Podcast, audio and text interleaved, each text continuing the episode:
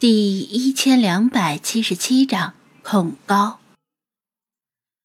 目送星海消失在通风道洞口后，张子安回头看了看，这里只剩下自己、菲马斯、弗拉基米尔和雪狮子。令他稍感欣慰的是，看见这架梯子就腿软的不仅是他自己，还有雪狮子。他总是叫嚣着，无论飞拿去哪里，他就跟到哪里。但这梯子也太高了，他自称以自己的小短腿，顶多超不过十层就会掉下来。更何况最后那两段两米多的距离，就算杀了他，他也跳不上去，只能干瞪眼。另外，太阳越升越高，他们在金字塔的南面本来就很晒，雪狮子感觉自己的毛都快烤焦了。不对。他的鼻端突然闻到一股糊味儿，真的烤焦了。几缕雪白而平直柔顺的毛发，末端变得焦黑卷曲，再烤下去真的要着火了。他吓得赶紧跳回车里，可不想等菲娜回来后，发现了一只炭烧黑猫。弗拉基米尔注意到张子安的目光，说道。我不上去了。路上我见这里有不少野猫，留在外面可能更合适。说着，他小跑着窜进沙丘之间，很快就消失了。至于菲马斯，就算他想进入也进不去，因为体型限制了。既然没有精灵要进去，那就该轮到他了。当然，他不是要钻通风道。那除非他学会了传说中的缩骨功才有可能，但是他必须要上去一趟。有一样东西要送进去，猫神雕像。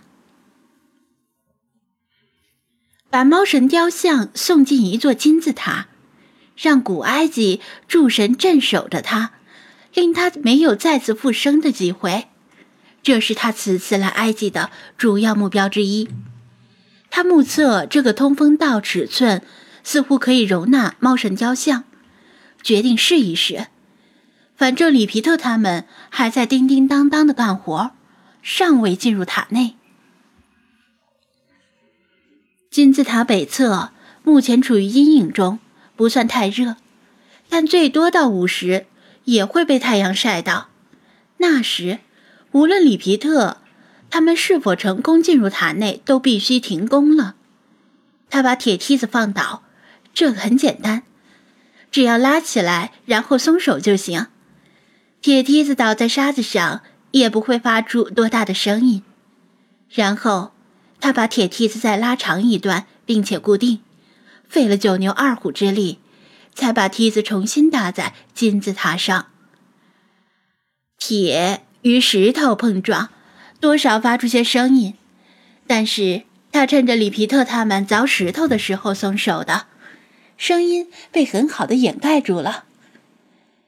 他把猫神雕像从后备箱里搬出来，塞进一个竖长形的徒步登山双肩包里，把包背在身后，壮着胆子登上梯子。一步，两步。他的双手紧紧地握住梯子的扶手，紧的手心里全是汗，小心翼翼地向上攀登。讲道理，这架铁梯子设计得很稳，而且金字塔的外墙是五十多度的斜面，铁梯子倚靠在外墙上，再加上自重很大，那是稳上加稳。除非出现极为意外的情况，否则他绝不会前后栽倒。除非攀登者本人失去重心，往左右歪倒，但道理上是一回事，实际又是另一回事。张子安不断的默默告诉自己，不要往下看，绝对不要往下看。一开始他还能忍得住，但爬了一段距离之后，他觉得好像爬了很久，为什么还没爬到？明明看菲娜、老查和星海他们都是像飞一样的爬上去，所以他仰头向上看了一眼，瞬间有些发晕。为啥距离梯子顶端还这么远？他的视线不受控制的向脚下望去。我的妈呀！他的全身虚脱般的大汗淋漓，随即又被阳光把汗水蒸发掉。这种感觉很难形容。以前看成龙的老电影，只觉得非常惊险刺激，比如在倾斜的房顶上，一路火花带闪电的滚落。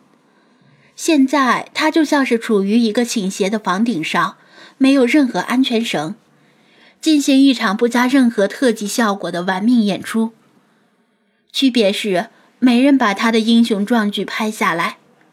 背后沉重的猫神雕像，如同一只不怀好意的大手，使劲的向后拽他，令他感觉随时会向后仰面栽下去。他咬牙，死死抱住梯子，半晌不敢动弹。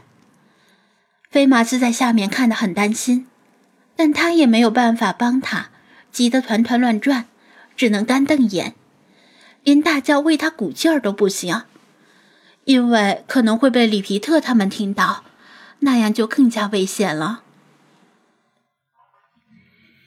上不着天下不着地的张子安，现在完全就是一个任人宰割的活靶子，脆弱的就像一只两百斤重的橘猫。这个愚蠢的臭男人！雪狮子把脑袋从车窗里探出来，咂嘴道。他根本没仔细看，陛下他们不是在往上爬，而是在往前跳。